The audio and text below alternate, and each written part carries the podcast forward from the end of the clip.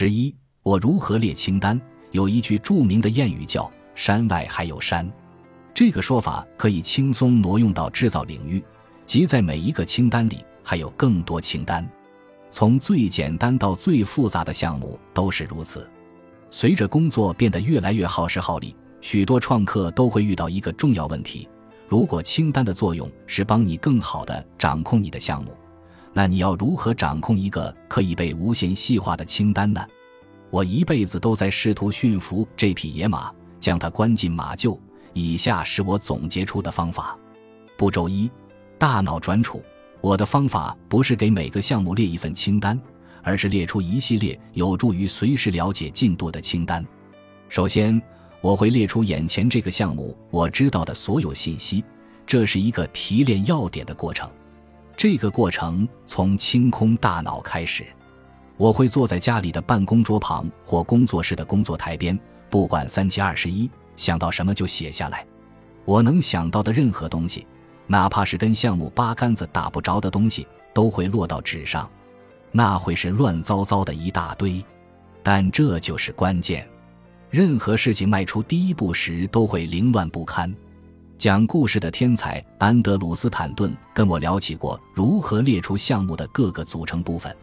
他是动画电影《玩具总动员》和《怪兽电力公司》的编剧之一，还为皮克斯公司制作并指导了《海底总动员》。和《海底总动员二：多利去哪儿》在为一个处于项目初期阶段的团队做咨询时，他对团队成员说：“咱们能一致同意情况糟透了吗？不管我们现在说些什么，不管我们有多兴奋，我们都该知道情况将会变得一团糟。”大家都惊呆了，怀疑他在侮辱这个项目。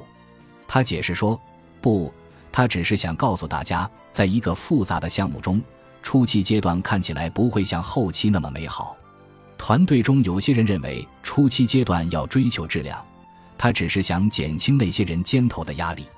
这同样适用于任何一个制造项目。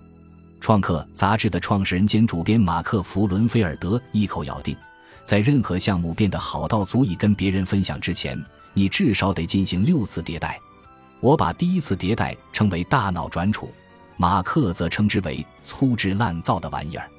假设我们要造一把射线枪，以下就是我大脑转储得出的粗制滥造的玩意儿。这份清单基本没用，因为它既没有主次顺序，也缺乏对清单中每件物品众多组成部分的认识。它既不完整又混乱不堪，就像我脑海里的东西一样。这样大脑转储的清单，就像我出门后把孩子们留在了家里。过几天回家后，第一次走进厨房看到的情景，简直是个重灾区。这不是不可救药，我知道该做些什么，但眼前密密麻麻的任务，繁重的工作量吓坏了我。不过，请别误会，大脑转储清单还是很有用的，只是不能以上述形式出现。这仅仅是整个过程的第一步。步骤二：定主体。第二步是拿出那张庞大的清单。将其划分成易于操作的小部分。看着射线枪的大脑转储清单，我已经看到有几件大的东西需要细分，然后进一步分解枪身、枪匣、枪套等等。因此，在列出整份大脑转储清单之后，我立刻开始重写。这次用的是大纲形式。步骤三：细分。进行初步划分并逐项列出后，我又对各个部件逐类进行了细分。就以顶层的枪为例吧，现在它已经被进一步分解了，所以我一眼就能看出这些零散任务主要可以分为三小类：枪体本身、枪体内部的电子器件、围绕枪体的图案。直到这个时候，项目才开始露出它真正的轮廓。随着先前杂乱无章的大脑转储结果整合成连贯有序的操作步骤，我也开始放松下来。这种方法不但被我用于搭建项目，还被用于这本书的写作、搬家、举办派对和送礼物。我发现，列清单是除冥想之外最好的减压方法。但请注意，逐项细化清单可能会变成一个永无止境的过程。你思考的越深入，想到的新东西就越多，你可能会一辈子迷失在这些清单里。越细化，内容越多。因此。细化到一定程度之后，就该动手开工了。步骤四：动工。现在是时候开始动手了。我几乎不会从头开始，通常我会查看细化的分类清单，从中寻找最棘手的部分，也就是问题真正的难点。这个难点，我初看时很难想象该如何解决。一旦找到，我就会从它开始着手。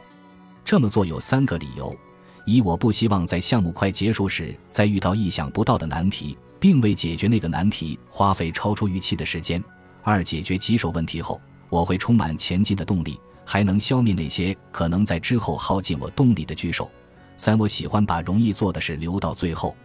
我做项目时就是这样应对压力的，在将最大的路障清除掉之后，所有空白的勾选框看起来就不那么吓人了，因为接下来的任务会越来越简单，勾选框也会被迅速填满。步骤五：列更多清单。当你列出适当的嵌套式主清单并进入制作过程时，列清单的任务还没有结束，它才刚刚开始。在制作过程中，你会不断遇到新问题。为了解决这些问题，你需要列出新的清单。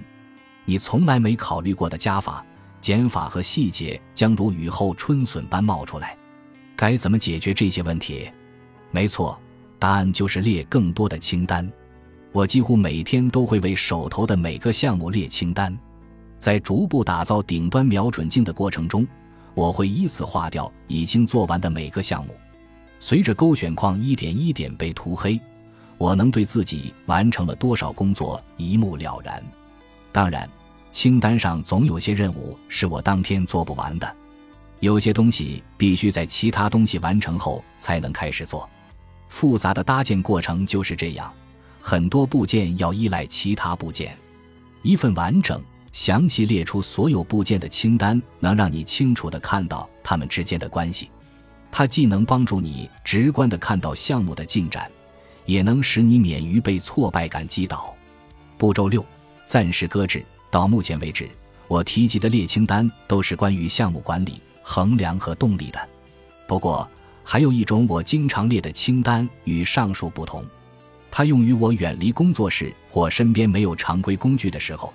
如今这种情况很常见，我经常在飞机上、演员休息室或咖啡馆里列这类清单。那就是我放弃一个项目时列的清单。我经常出于各种原因而放弃某个项目，生活、旅行、电视节目、更重要的项目，这些都是我搁置某些项目的理由。不是永远放弃，而是让他们处于休眠状态，从几天到几年不等。在这种情况下，我发现列出一份关于项目进展的清单是很有用的。例如，哪些工作已经完成了？下一步打算做什么？需要做什么？勾选框在这类清单中尤为重要，尤其是当我准备捡起某个项目的时候，重新踏上制造之旅前，我希望感受到自己已经取得了有意义的进展，而那些涂黑的勾选框确实能让我大受鼓舞。实际上，这可能是勾选框和列清单最重要的特性，因为世上既有容易的项目，也有困难的项目。